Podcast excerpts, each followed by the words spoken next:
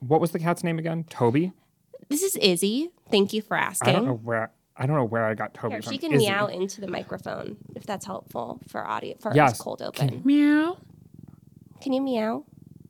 No, but you can hear her purring. She's like, I do not meow on, on command.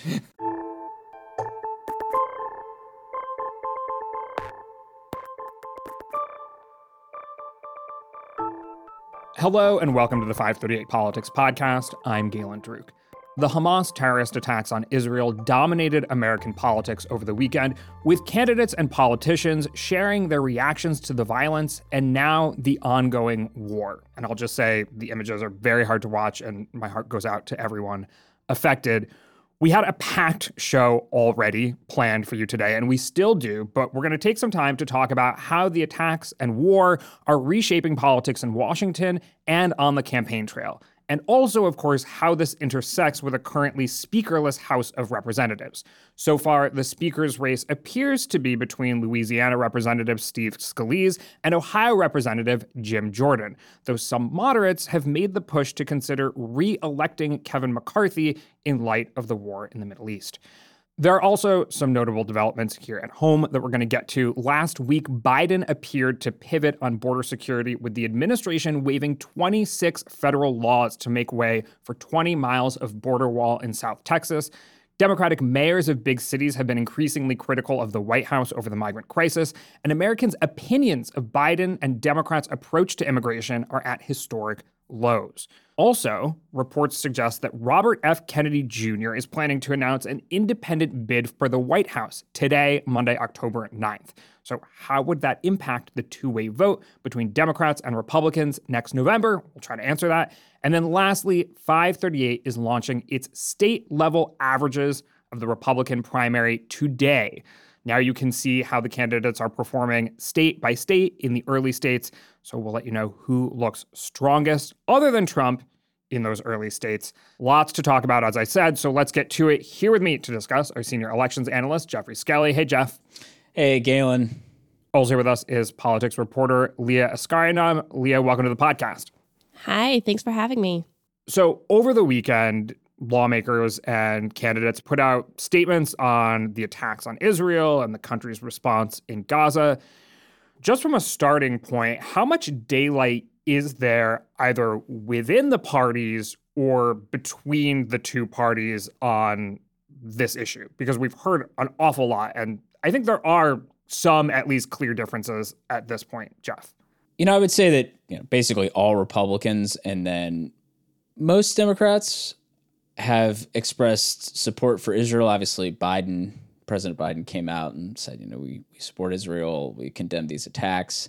Uh, and it looks like the Biden administration is getting ready to try to send more military assistance. Uh, so from that perspective, I don't know if there's a ton of daylight, but there is, I mean, there are clearly some some differences um, within the Democratic Party, I would say in particular.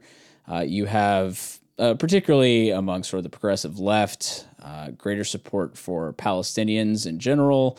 And that has, I think, sort of translated in, in this particular moment into less overt criticism of Hamas, even while maybe condemning the, the situation in its entirety. Um, and this is, you know, Republicans have attacked Democrats generally, probably pointing to these members of Congress like Ilhan Omar or, or Rashida Tlaib uh, for... or Cory Bush, who are sort of members of the squad, as it's often called, um, for basically supporting Palestine in the fa- even while Israel's been attacked. So that's sort of how, like, if you're talking about divides or, or daylight, that's sort of where I see see that situation. Yeah, I think that was probably the most obvious cleavage. You also think about, on the Republican side, there are isolationists who have been increasingly vocal over the past decade. Obviously, Trump is in part one of those people. Mike Pence was on the shows over the weekend saying that, you know, it's the isolationists in the Republican Party that are allowing things like this to happen. So you think about maybe how that part of the party would be responding. Leah, do you see it similarly to how Jeff described it? Are you seeing any cleavages on the right? Where there are differences is less on the response to the attack itself. I think Jeff is right that the general sentiment coming out of Congress from Democrats and Republicans has been to condemn Hamas. Let me just start off by reading actually one of the tweets from Ilhan Omar, who's been, you know, a critic of the Israeli government and of Netanyahu.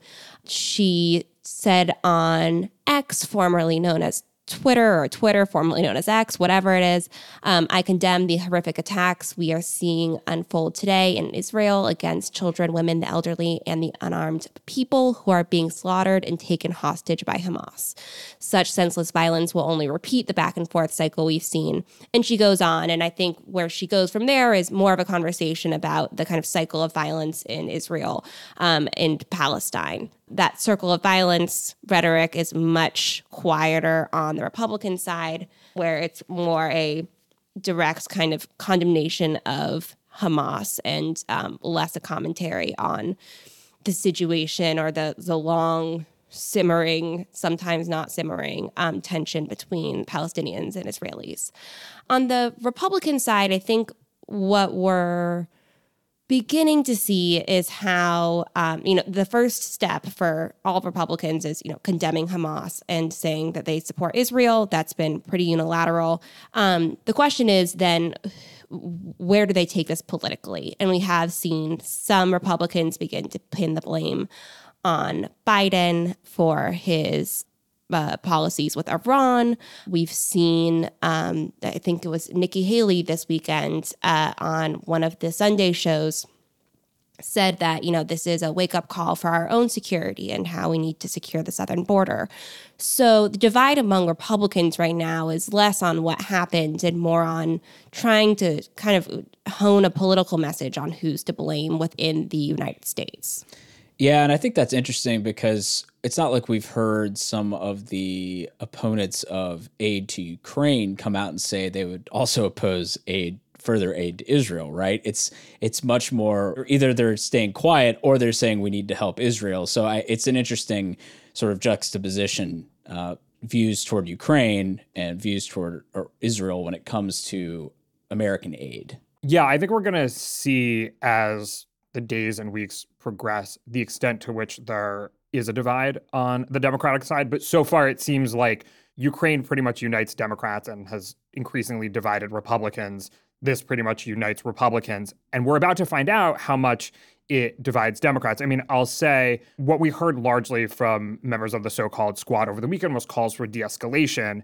And here's an example of, you know, Representative from Massachusetts, Democrat Jake Auchincloss, responding to that, saying, this isn't a both sides issue. Calls for de-escalation are premature. The United States did not de-escalate after Pearl Harbor. Israel requires the military latitude to reestablish deterrence and to root out the nodes of terrorism in Gaza. That's like a direct response to folks like Ilhan Omar, A O C, Rashida Tlaib, Cory Bush, who called for de-escalation. I think it's also interesting for our purposes to talk about whether these cleavages, or to the extent that they exist, are reflected in public opinion. Like, do we see that amongst Republicans, pretty much unilaterally, there's a view of supporting Israel and aid to Israel? Do we see amongst Democrats that there is a divide? And if there is a divide, how divided are Democrats? So, you know, I didn't specifically look at questions of aid, Um, but at least in terms of attitudes towards uh, Israel, Palestine, the Israeli people, and the Palestinian people, you do see uh, Republicans very positive toward Israel, have highly favorable views of Israel, and also highly favorable views of is, of the Israeli people. Democrats uh, have much more mixed feelings, even uh, negative feelings uh, towards Israel and the Israeli government.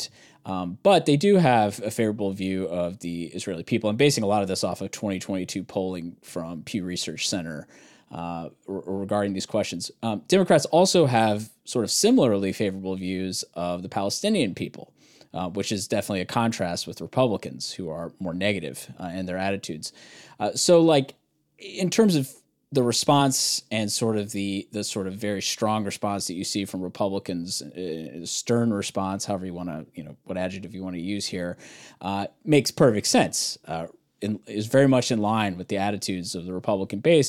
Whereas the fact that you do some see some Democrats maybe, I don't know, modulating their their response, like they're critical of Hamas, but you know, that doesn't change the fact that they have issues with like the Israeli government.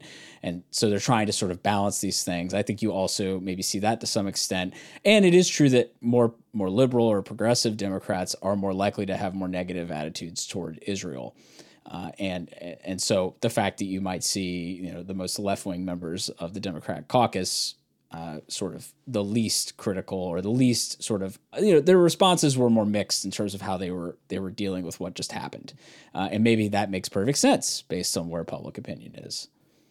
And I do want to, I mean, this is such a tricky issue. So I, I do want to be careful, you know, the way that we're characterizing the way liberals versus progressives view Israel, just because, you know, the government in Israel, it's it's it's a fraught question because, you know, the government in Israel or the prime minister has allied himself with conservatives in Washington. You know, he has been specifically invited by Republicans in Congress to speak in the United States. Um, and uh, Netanyahu was an ally of Trump. In that sense, it makes sense that, you know, conservatives would have stronger support for the Israeli government, which is a more conservative government than Democrats. That said, that's not really all we're talking about here, is it? Um, it's not just about the government. It's about decades of war and um, the right to exist and a, a whole bunch of other things. So um, it's, it's really hard to characterize, I think, kind of what support or opposition looks like, just because we're talking about so many different uh, stakeholders here. Leah, are you saying that this this issue can't be uh, simplified uh, just down to how it's going to affect like the House Speaker race and uh, other uh, domestic oh American concerns? Yeah, there was there was a lot of Twitter activity over the weekend, or sorry, ex, whatever we're calling it now, uh, activity over the weekend where I was just like, guys, people were sheeting, people were sheeting over guys, the weekend. Guys, this is this is like. Like, A, this is it's really bad. Terrible what has happened, and B, it is it is just the latest in a very long history of a very complicated situation. And how you're trying to narrow this down to, I mean, we, we're going to talk about maybe briefly how it might affect the speaker race or play into that later, but there's just a lot more to this. I should say this podcast doesn't pretend to have the kind of scope that frequently covers these kinds of issues. Uh, so, you know, it is tricky to talk about when big global events happen, like Brexit or the war in Ukraine. You know, we do talk about them, and we talk about them from the perspective that we can, which is oftentimes public opinion and the American political response. But that is by no means where these the questions that surround world events like the ones we talk about begin or end. So important to say that for sure.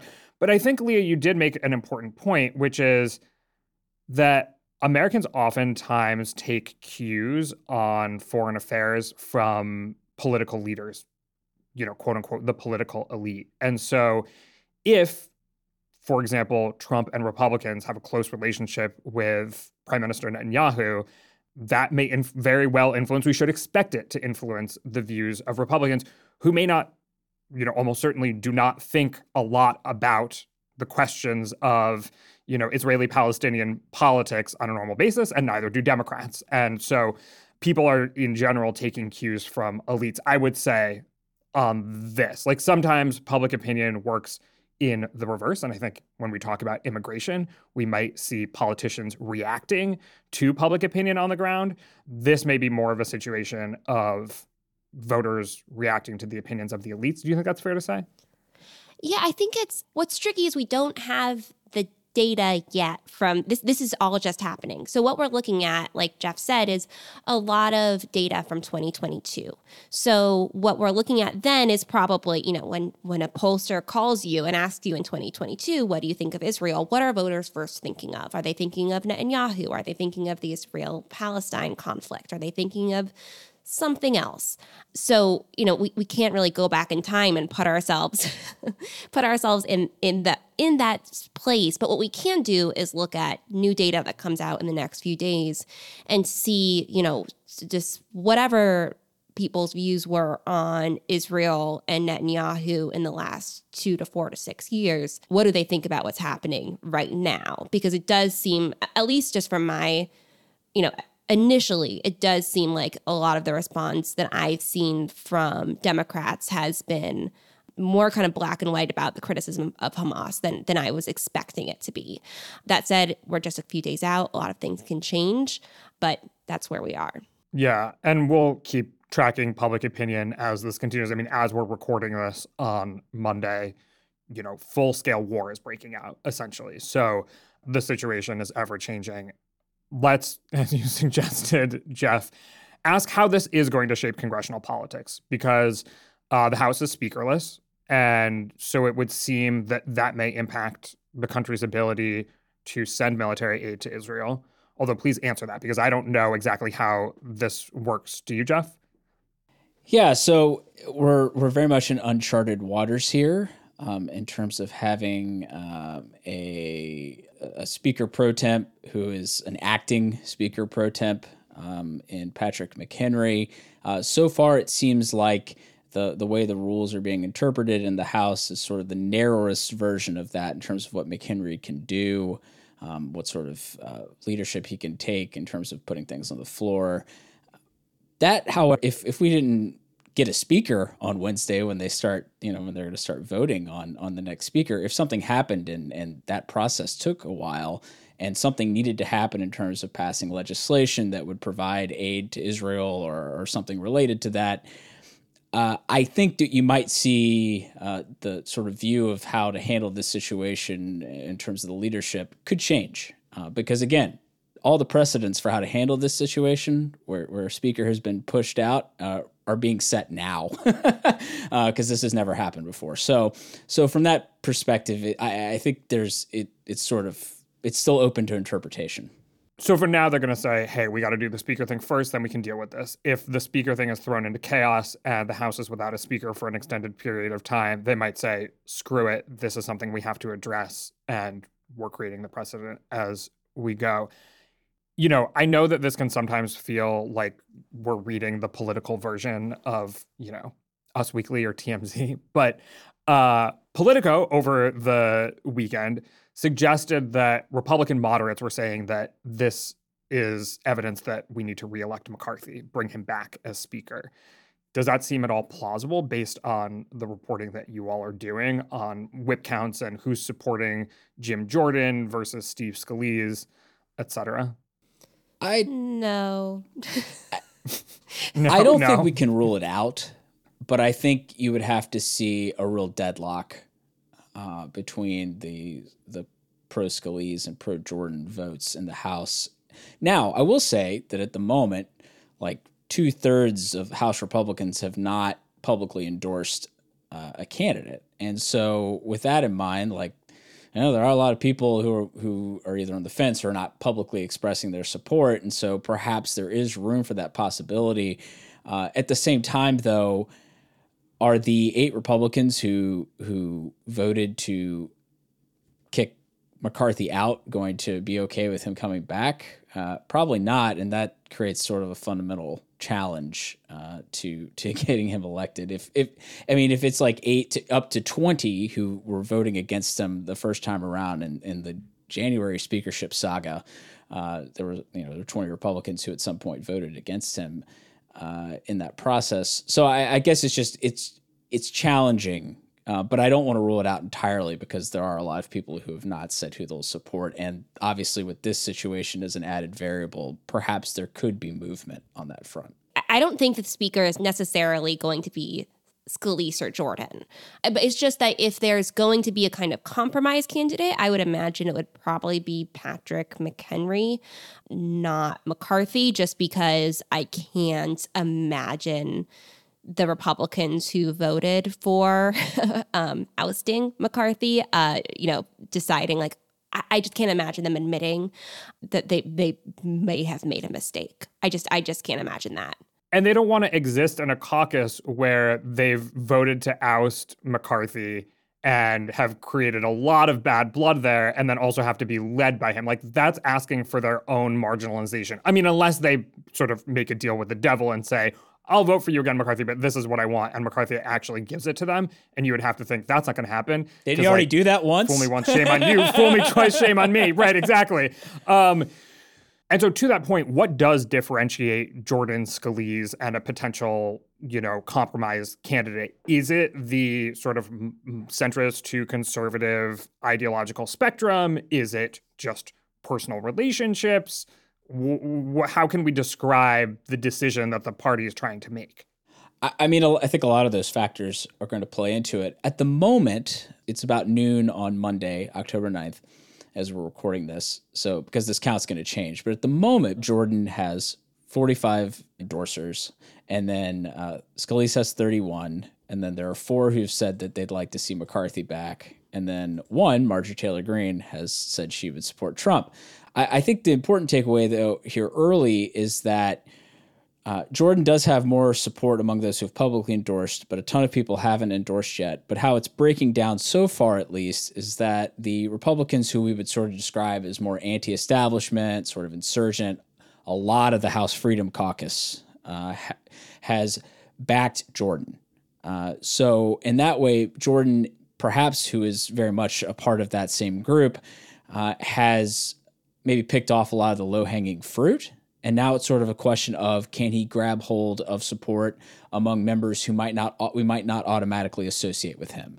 Um, so maybe some of the the more center-right Republicans who are in uh, swing seats in places like New York, for example, or California. As of yet, that hasn't really happened yet, but he did get uh, uh, Nicole Maliotakis of New York did did endorse Jordan, for instance. So like that's Staten Island. Yes, so it may be heading in that direction, uh, potentially. Whereas Scalise's support is among more people who might be sort of viewed as, as closer to the party leadership, more establishment, somewhat more moderate uh, within the overall G O P caucus.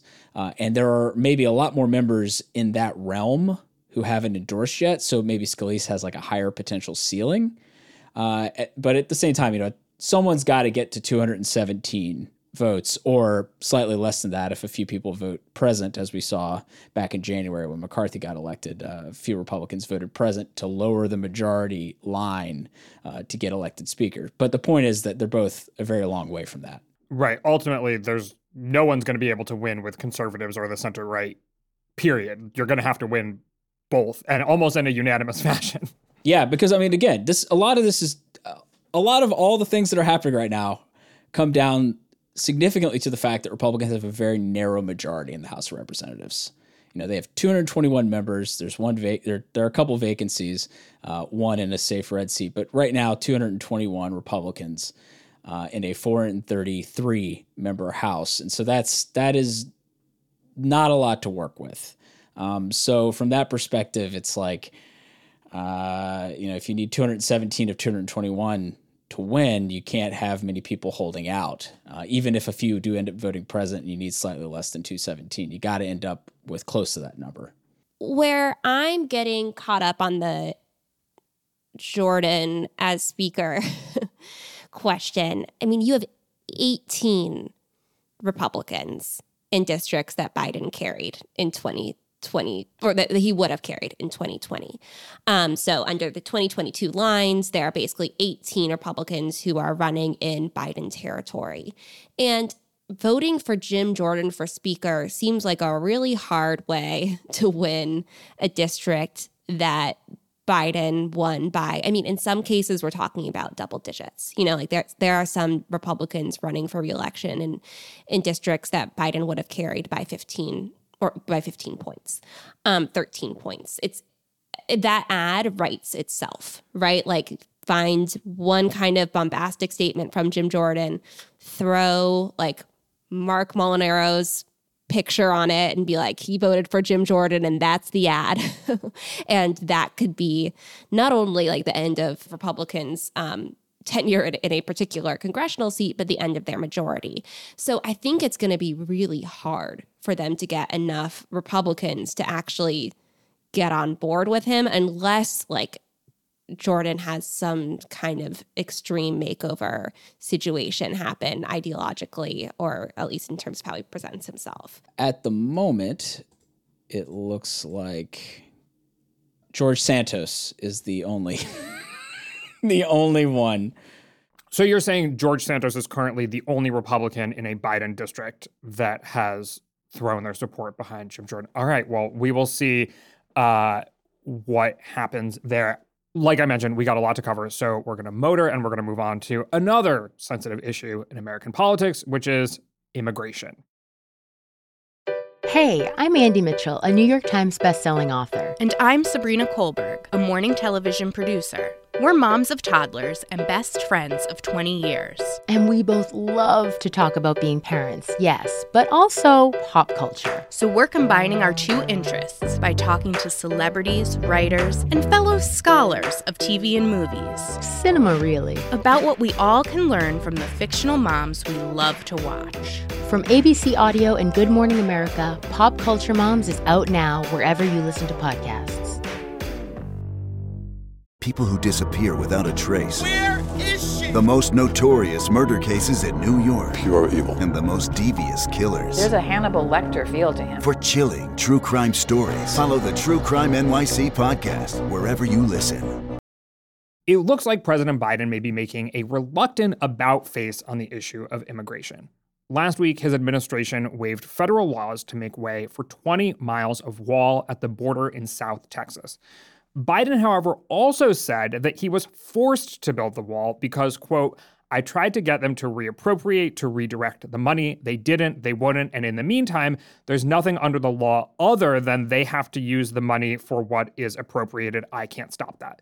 The administration also announced last week that they would begin deporting Venezuelan migrants who have entered the country illegally, which it had previously declined to do. So some mixed messages there from the Biden administration.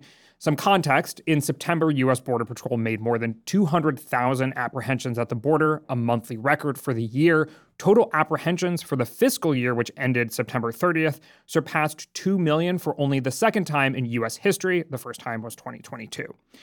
Republicans have been critical of Biden's approach to the border since day one, but Democrats have increasingly joined in the criticism. Last week, Democratic Governor of Illinois, J B. Pritzker, sent a letter to the White House saying a, quote, lack of intervention and coordination at the border has created an untenable situation for Illinois. Also last week, New York City Mayor Eric Adams traveled to Mexico, Ecuador, and Colombia, delivering the message that, quote, there is no more room in New York. Recent polling shows that Americans' trust in Democrats to handle the issue of immigration is at an all-time low. So, a lot going on there. And it seems like this issue that had been so central to Trump and his campaign and Democratic backlash to Trump is getting sort of remade before our eyes in some ways because of the migrant crisis. So, I think maybe the The first question to ask here, because it's pretty unclear from just looking at public statements and actions, what is Biden's position here? I think Biden's position is he's an incumbent president who's worried about immigration and is hoping to win re-election. Uh, and and because he's a Democrat, uh, he can and, and is an incumbent and has basically no opposition for the nomination, he can tack right here. Uh, maybe if he's not, he may not be necessarily doing it in a smooth way, you know, saying things like, uh, I'm not even sure this is going to like work or, or how, whatever he said. Uh, but if he's worried about the issue and feels like this could help stem immigration as an issue months from now, when we get closer to the election, or at least lower the temperature on the issue, uh, that could benefit him politically. Uh, so like, that's sort of how I look, is that it's, it's a Democrat tacking right, because he's in a position where he can tack right, and and because it is clearly a worry. I mean, if you see that poll, no, polling from N B C News saying that Repu- people trust Republicans more than ever on this issue, uh, you know, I, I think there's actual cause for concern. Maybe not necessarily with the Democratic base, because that's not Biden's concern. It's it's you know the small number of independent voters who might be upset about this potentially, or slightly Republican-leaning voters who. who supported Biden over Trump in twenty twenty and that he would like to keep in the fold.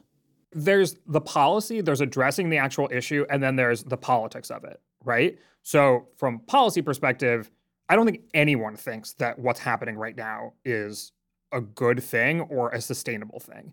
And so from a policy perspective, you'd want to address it. From a political perspective, from an electoral perspective, you would also want to convince people that you are addressing it, that you're doing something. And so I kind of understand the action. What I don't understand is Biden's messaging around it being like, I was forced to do this. I didn't want to do it. And I don't think it will work. It does sound like somebody who is trying to sort of have both things uh, in the sense of do something that maybe will lower the salience of immigration, uh, at least, or at least uh, border security, while also maybe not infuriating the Democratic base at the same time. Like, I, I think it's it's like a balancing act, and maybe he's doing a poor job of of balancing it, but that that would be sort of my my interpretation of of the way he's behaved. Yeah, I mean, I'm kind of reading it as like a, almost like, yeah, I just have to do this thing. Don't worry about it, everyone. Go go about your day. Like, go about your business. Nothing's happening here. Partially because it's just like, it's not a good issue for Democrats to run on. It's just like, if you look at, I mean, I feel like people sometimes forget about the twenty eighteen midterms, like in that last two weeks. Somehow this is just like we've all collectively forgotten about this as a country. But there was like a good two weeks to a month where like Donald Trump was like screaming about like a migrant caravan the last two weeks of the midterms. And the urgency completely just diminished after Election Day. Um, like Republicans want to run on this issue. Like you said, Galen, they poll significantly better than Democrats on it and at an all-time high on it. So basically what Democrats want to do is just make it an issue that's not the top issue. Like, how can you address it enough where it's kind of like not the, it's not the number one issue. It's not like the front burner, but you know, like instead it's it's managed to an extent where instead you can focus on things like the economy and abortion and Ukraine and, you know, Israel now. I mean, everything about this is about months from now. It's not about right now. That's the thing. So like, where are things in August and September of twenty twenty-four is what this matters. Right. And again, you're talking about the electoral politics there. I'm sure like a policy response also matters. For what it's worth, I'll say, you know, when I was in California for the Republican debate, Gavin Newsom showed up to the spin room and spent a lot of time talking to reporters. I asked him about border security, and he was like, oh, I support, you know, Biden's plan that he, his first week in office, he proposed. And, he, and then he goes, but it's not perfect. And I said, you know, what's wrong with it? And he was like, oh, it's not what's wrong with it, but where you can add to it. And he said, overhauling the asylum system, which is being taken advantage of, basically. So from a policy perspective, Democrats also think that there, in Newsom, I think is probably a prime example of ambitious Democrat who wants to position himself electorally advantageously within the party. There's Democrats saying, you know, things should be done, right? And Biden is also seems to, through his actions, not words, saying things, something needs to be done. Voters, you know, we mentioned the polling, here's actual numbers. Republicans have an eighteen point advantage on immigration. So forty-five percent of registered voters picked the Republican Party as better on the issue of immigration. twenty-seven percent picked Democrats. Largest gap ever. You know, in the in recent A B C News polling, Biden's approval rating on handling the issue of immigration was forty points underwater. And for for the record, on you know, three weeks ago on the podcast, I was like, I was talking to Lynn Vavrick and I said, oh, you know, almost jokingly, like, to take this issue off the table, to disempower it, is Biden going to build a wall? Um, and it, it turns it turns out that uh, he is. But why not get the electoral points for it by saying, hey, look, I'm doing something and I'm going to try to make this work? Is it just because it's too much Trump's issue and you can't, you cannot say as a Democrat that you're building a wall? Isn't this kind of a similar approach to what we saw with Title forty-two? I'm trying to remember earlier this spring, you know, Biden's approach to the end of the emergency, uh, it was a public health declaration um, that restricted immigration. And it was, again, one of those things where it's kind of hard to pin down. There's a lot of like, well, the courts are making us do this. And then like John Roberts comes in and says we have to do that. Like it's it's hard to kind of nail down kind of where Democrats stand on immigration, I think, in a lot of different places. And I think I don't think this is new. I think that what you're pointing out, Galen, is I think it's really smart. I think it's something that I hadn't really thought about as like a strategy. Because I don't know if it is a strategy, but I do think it's hard for Democrats to lay out like a specific theory for the case on immigration because there will always be more that can be done, right? Like Republicans will always be able to win this argument because whatever Democrats do will never be enough. Um, there will always be an issue with, I think, immigration um, and with people, more people wanting to come into this country than um, what the immigration system can handle. So I don't, I don't know. It just seems like a, I don't know if it's a political strategy. Well, but to be clear, this gap on immigration wasn't always there. I mean, when you look at the economy or crime, Republicans very often have an advantage that is durable throughout different administrations. Democrats led Republicans on the issue, a question of handling immigration throughout the Trump years, for part of the Obama years, for all of the Bush years.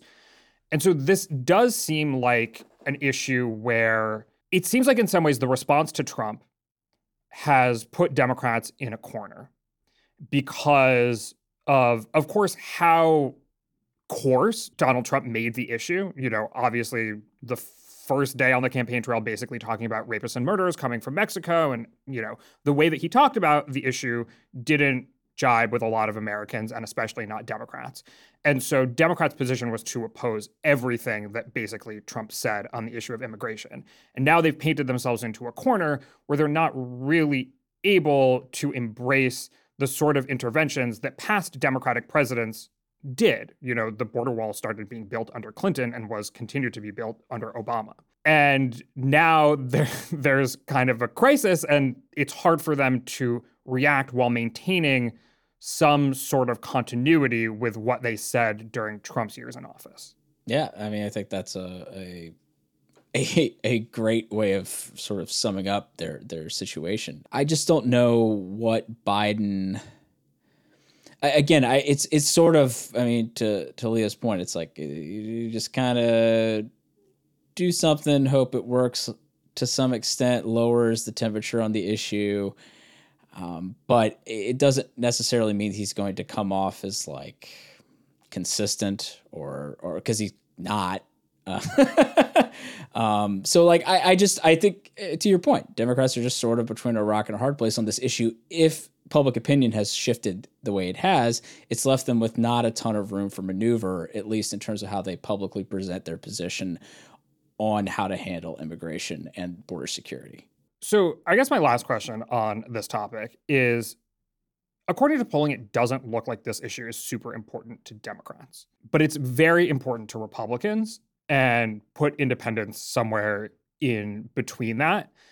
But given that, how concerned does Biden have to be about his left flank on this? Like, so, you know, for more Trump context, we saw time and time again, Trump took Republican orthodoxy and threw it out the window in order to make his pitch to the American public, whether it be free trade or unions or Social Security or Medicare. And then, of course, during the COVID crisis, signed into law, you know, with Democrats' help, some of the most generous social safety net programs in American history.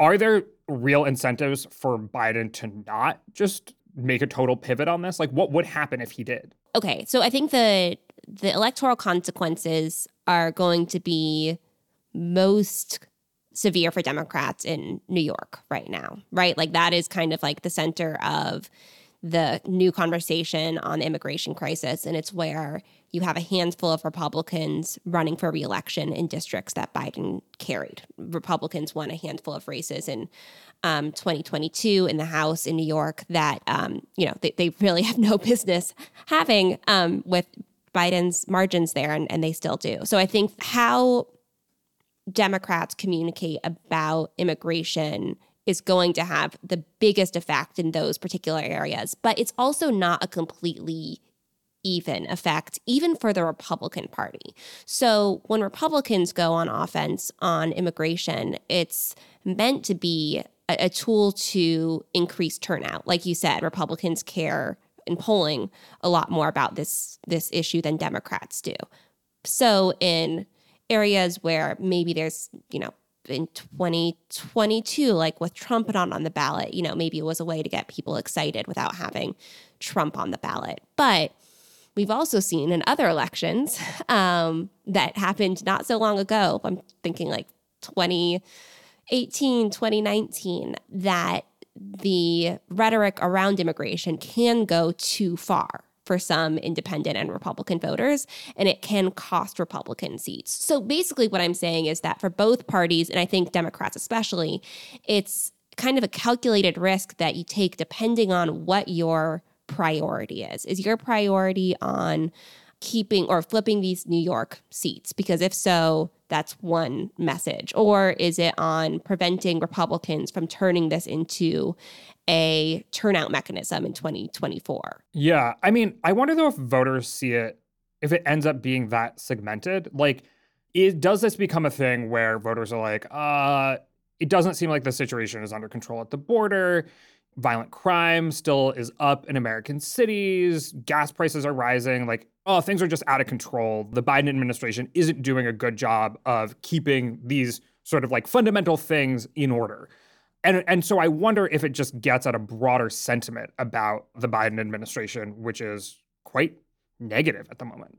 This was also an issue in twenty twenty-two, right? Like, not to the same extent. I don't think we saw the, I don't know if we saw the extent of the effects of Southern states sending migrants to Northern states. I don't think we had seen the effects of that before the twenty twenty-two midterms. But I mean, in twenty twenty-two, I think there was a, a general sense that Biden, you know, I mean, Biden's approval rating was not strong on Election Day in twenty twenty-two. And so uh, short answer, I don't know. And that's the big question. Like, do New York voters, do they just show up and vote for Biden because it's the presidential year and they're going to vote for Biden? And, you know, that's it, it, they're Democrats. So that's the end of it. Or does this open the door for Republicans? And I think what I'm leaning toward right now is that it could open the door for some Republicans. I don't know how many, and I don't know how much. All right. Well, I'm sure this isn't the last we'll hear about this issue. But let's move on and talk about something that could jumble all of this, or maybe not, which is R F K Junior's expected independent bid for president. And we're going to say goodbye to Jeffrey. Thank you so much for joining us today, Jeff. Thanks for having me. All right, folks, I just got the official notification on my phone that R F K Junior is running for president as an independent, ending, as the New York Times says, his Democratic bid and altering the race's dynamic. So that's a great jumping off point, in fact, which is, is this altering the race's dynamics? And so for today, I don't think you could call this a good use of polling or bad use of polling so much as a good use of vibes or bad use of vibes. So now that R F K Junior is running as an independent in the presidential race, I think there are a lot of questions about how he could impact that. And there's been a sense, particularly amongst supporters of Joe Biden, that any third party or independent candidate would likely take votes away from Biden. So in a quote to Politico, Matt Bennett, the co-founder of the centrist group Third Way, said, quote, Biden wins a head-to-head with Trump. For what it's worth, I think that is a bad use of polling as far as the polling goes today. But continuing the quote, so as long as we can hand him that, he can win. But third party candidates will make it very hard. All right, so for the next portion of the podcast, I would like to welcome senior elections analyst Nathaniel Rakich. Welcome to the podcast, Nathaniel. Hey, Galen. Thanks for having me. So whether or not any third-party bid would be a spoiler for Biden is one question, and we don't have to get into it, but, you know, according to current polling averages, Trump is actually leading in head-to-head twenty twenty-four polling. So I think that maybe Matt Bennett's use of polling is bad there, but we're here to talk about the use of vibes. Is it the case that an independent bid by R F K Junior is a threat to Biden? Is it based on evidence, that take, or is it just vibes? It is, I think, a valid hypothesis. I don't think the evidence is quite there yet. So obviously, to back up, R F K Junior is the, uh, you know, descendant of the Kennedy family, famous Democratic. Wait, what, Nathaniel? Whoa, whoa, I know. Crazy, huh? Did you know that these two Kennedys are related? Th- thank you, thank you. But uh, anyways, he basically... Obviously, the Kennedys are a big Democratic clan. There is a lot of love for them within the Democratic Party still. There are also kind of, you know, obviously he was running in the Democratic primary earlier, so I think it is not crazy to think that he could take away from Biden. That said, I think the evidence mostly tilts actually the other direction, although that we have gotten some interesting counter arguments lately. Um, I wrote an article for the website a few months ago at this point, weeks, what is time? But basically it found that R F K Junior's favorability ratings were strongly positive among Republicans, and they were mixed to negative around, among Democrats. So that would imply that obviously, Republicans like him a lot more than Democrats do, and therefore you would expect that Republicans might be more likely to vote for him in the general election than uh, Democrats would be likely to vote for him. However, we have gotten a couple of polls recently testing both Biden versus Trump head-to-head and a three-way matchup, including Kennedy. And both of those polls did find that Kennedy took a little bit more support away from Biden than from Trump. Um, so, you know, I think we should entertain this hypothesis. So specifically, um, Echelon Insights found that it went from, I believe, uh, Trump plus three to Trump plus four after uh, Kennedy was included. And then Ipsos and Reuters found a an even race with uh, when uh, during the head-to-head, and then it was Trump plus two in the race with Kennedy included. And in both cases, he got fourteen percent of the vote. Now, I think very importantly, this is a good example of how, I mean, we talked on this podcast about how early polls in general are not to be trusted, but this is particularly a case, I think, where you can't take early polls literally. So a tried and true uh, pattern that you see is that for third-party candidates, their vote share in polls tends to start out high, and especially in a case like this where people know who Biden and Trump are and they don't like them.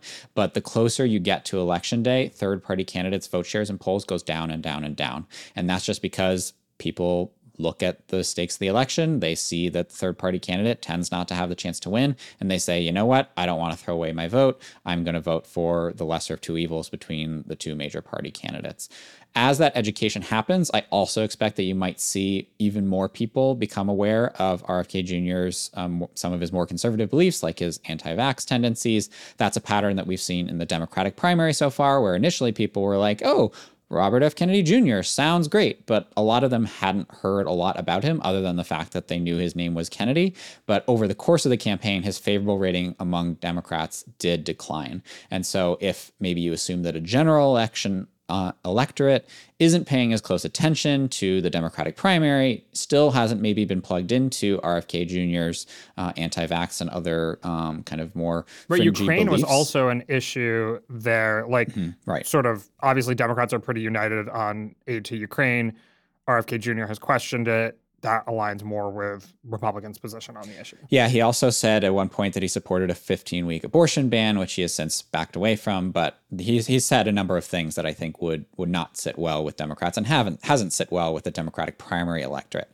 And so, as assuming that R F K Junior stays in the race through next November, which I think is also a question mark, um, you could see that things just start to shift, and maybe just because he is taking a little bit of the vote more away from Biden in these early polls now doesn't necessarily mean that'll be the case come November twenty twenty-four. I think that was a pretty good summary of uh, what's going on here. Leah, do you have anything to add? Because I'm ready to move on.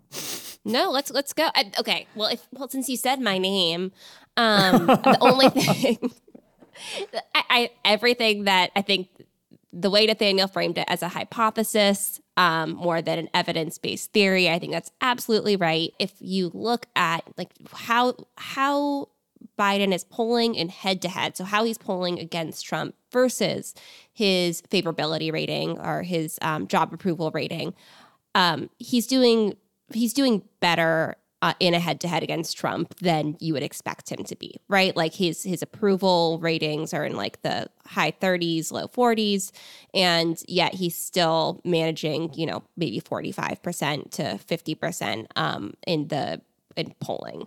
Um, so I think that the fear for Democrats is that Biden's support is largely a, a manifestation of opposition to Trump.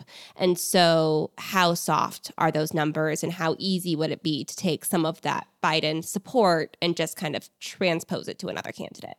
Yeah. And to that point, we will in the future talk about the possibility of other third party or independent candidacies. Cornel West, of course, is running for president. Uh, No Labels is putting together an effort to come up with some sort of so-called unity ticket.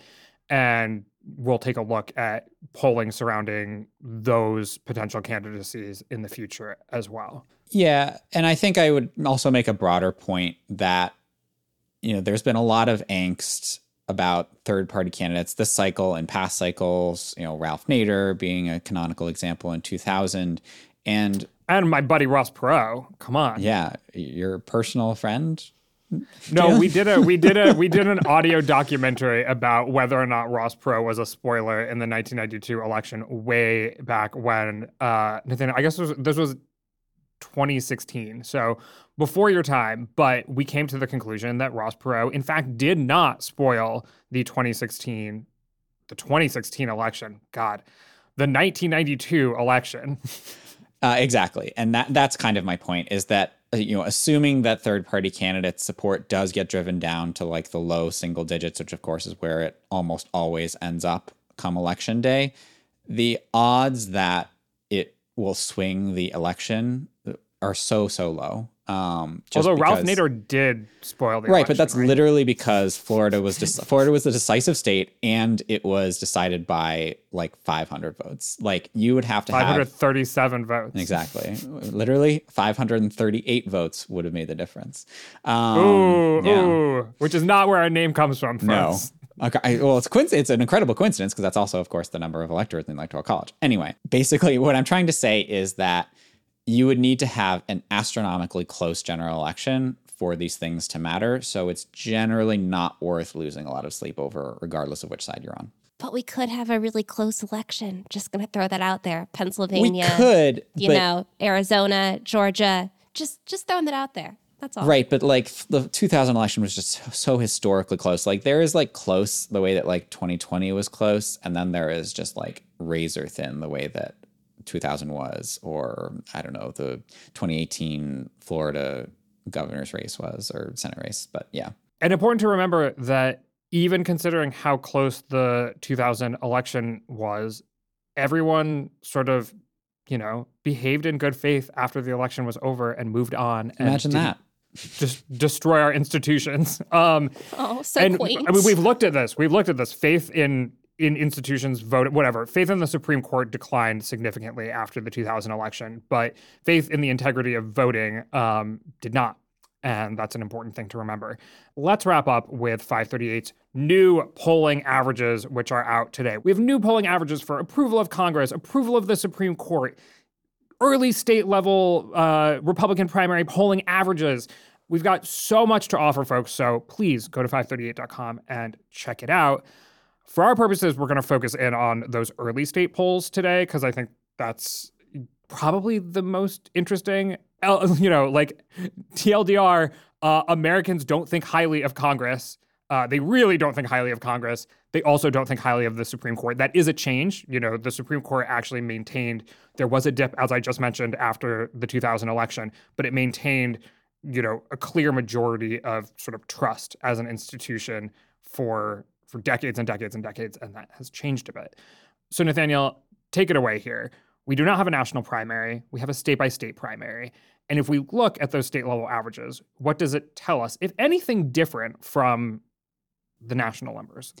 Yeah, so we released five state primary polling averages today, uh, Iowa, New Hampshire, South Carolina, California, and Florida.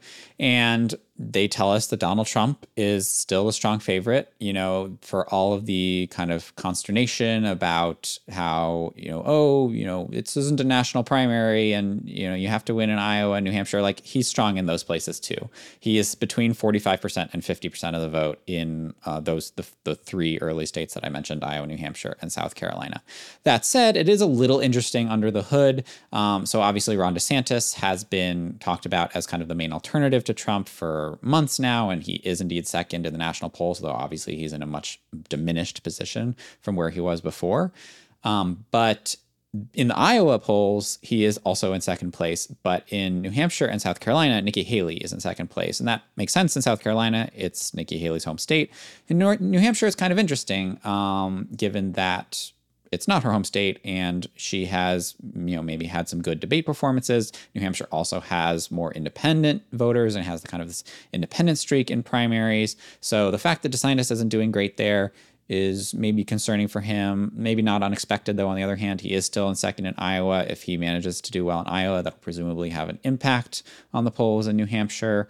I don't know, but it's interesting. So I think there is more optimism for Nikki Haley, and also to a lesser extent, somebody like Tim Scott, um, who also is obviously, or maybe not obviously, but doing well in South Carolina and Iowa as well, or at least better than he is nationally. So basically, Nikki Haley's status as trying to become the main alternative to Trump is boosted when you look at these state polling averages. But that said, I think it's really important not to miss the forest for the trees. Like, Trump still has dominant leads in these early states. Nobody is within really upset distance of Trump. Like, the closest that anybody is in these three states is Nikki Haley in South Carolina, and she's still twenty-eight percentage points behind Trump. So like, that could change. Obviously, there's still time. She could build momentum in the first two states and score a win in South Carolina, but also South Carolina's our home state. So are people just going to dismiss that? I don't know. But basically, I think the main takeaway from these averages should be Donald Trump is strong everywhere, and the possibility that he sweeps all fifty states and however many territories there are is very much a live one. And I'll just add the caveat here that, of course, Nevada is also an early state. We don't have enough polls from Nevada to create an average. So pollsters, get those polls of Nevada going, and we will also include you in these early state averages. But Leah, I'm curious what you have to say about all of this, because you have been a strong voice for the argument that this primary is not wrapped up until Trump is at or above fifty percent in the early state polling. Oh my gosh, I feel so honored that you have noticed that that is my position. I actually, I didn't realize I had said it that many times. I mean, maybe not all on this podcast, but we talk offline no, about that's politics as literally well. Literally what I was about to talk about was the fifty percent mark. So there we go. No, I mean, it's true. And I, I like, it's funny that I've become the voice of like, Trump doesn't have this wrapped up, because I've been the voice of Trump has this wrapped up for like the last two years. So, but um, because like I, I never, I, I always thought DeSantis had a, a, a tougher time, would have a tougher time than than many thought he would have. But like you said, he's not quite at fifty percent in these averages, but he's pretty close. He's like forty-nine. Uh, he's actually pretty much fifty in South Carolina, right? When you round up. Um, he's getting there, like forty-six in New Hampshire, forty-nine in Iowa. Like, so yeah, he's, I, I mean, it would, I think at this point, like everybody would have to drop out except for Nikki Haley, like tomorrow. And I don't see that happening. Um, so I, I think we're one step, we're just right next to being able to say it's wrapped up, but not quite there yet. I mean, the the thing is obviously like, people like DeSantis and Ramaswamy, like the if he they dropped out, chances are Trump would gain a significant share, if not a majority, of their supporters. So I think, like, yeah, I, basically, like, there's nothing magical about fifty percent as the threshold. I think, like, being at forty-eight percent is obviously still, it's almost as good for Trump. No, that's such a good point. It's not like the DeSantis vote and like the Ramaswamy vote is anti-Trump necessarily. Um, I mean, like, I think that if if they all were to drop out, it would become a two-way race, and that becomes just slightly more like there are fewer other options. Like, just it, it's easier for somebody else who's not named Trump to win. But yeah, I, I think it's it's pretty close to wrapped up. We have actually some interesting data to add to this conversation that just came out last week from FairVote. They're proponents of ranked choice voting, and so they applied a ranked choice voting model to polls of the Republican primary and also specifically the early states. To the point about Nikki Haley, they found that if after twelve rounds of the ranked choice voting process, Nikki Haley would come in second to Trump, but the numbers that they published were sixty-two percent support for Trump and thirty-eight percent support for Haley. So not a particularly close race there. They found something maybe more notable in the early states, especially given that this somewhat contradicts the conclusion that our polling averages come to, although, of course, this is a different method of polling, that if you just look at the early states, DeSantis actually beats Trump fifty-one percent compared to forty-nine percent. I, I don't know how much voters have firm opinions of the non-Trump candidates yet. I don't know how much they know about them. Um, I don't know how much voters know about, like, what separates Ron DeSantis and Nikki Haley. So I don't know. I don't know. It's just hard to do. A, it's almost like looking at hypotheticals at this point, just because, you know, they're so they're, these other candidates are are polling so low that it's it's like al- almost an alternate reality where we would look at them in, in a head-to-head. Right. You have to, like, turn your head sideways and do a completely different method of voting for it to be a close race. Right. Right. Which, like, again, like, we're far away from, we still have a few months. Like, obviously, this week showed us, like, things change in the world. So, you know, always leave some room for that. But you'd have to check into a different reality. And, and, and that could happen, but there would have to be a different reality for Trump to to not win the nomination. What were, Galen, what were the first round results in the early states, according to FairVote? Like, before all the ranked choice stuff? Yeah, really notable. And great question. sixteen percent, only sixteen percent for DeSantis and forty-four percent for Trump. That is, okay. That, and then that's certain, that's a, that is an interesting climb for him. I agree with Leah that it could be like people in the early states might be paying closer attention than nationally, and so might know more about DeSantis. He also might just might have a better, like, kind of network there. Like, Trump isn't holding a ton of events in the early states. He's doing his big rallies every, you know, once in a while, whereas the other candidates are doing more retail politicking. But I, I, I think in the end, at the end of the day, the thing is, right, is that that kind of ranked choice tabulation is least relevant in the early states, right? Because Iowa is a state where you are going to have a split field, and Trump, if he, even if he does only get forty percent in Iowa, that's enough to win. And, you know, then we're off to the races. Like, the later states are the ones where you're probably going to be down to two candidates and the ranked choice tabulations are maybe relevant. So I'm not sure that's that comforting if I'm DeSantis or Haley. Yeah. All right. Well, once again, I'll just encourage folks to head over to five thirty-eight dot com and check out those polling averages. But I think that's it for today. Does, and this was a long podcast that covered a lot of ground. Does anyone have closing thoughts other than to say, see you next week? See you next week, Galen. See you next week. All right. See you. See Thank ya. you, Leah and Nathaniel, uh, for joining me today. Thanks, Galen. Thanks. My name is Galen Druke. Tony Chow is in the control room. You can get in touch by emailing us at podcast at five thirty-eight dot com. You can also, of course, tweet at us with any questions or comments. If you're a fan of the show, leave us a rating or review in the Apple Podcast Store or wherever you get your podcasts, or tell someone about us. Thanks for listening, and we will see you soon.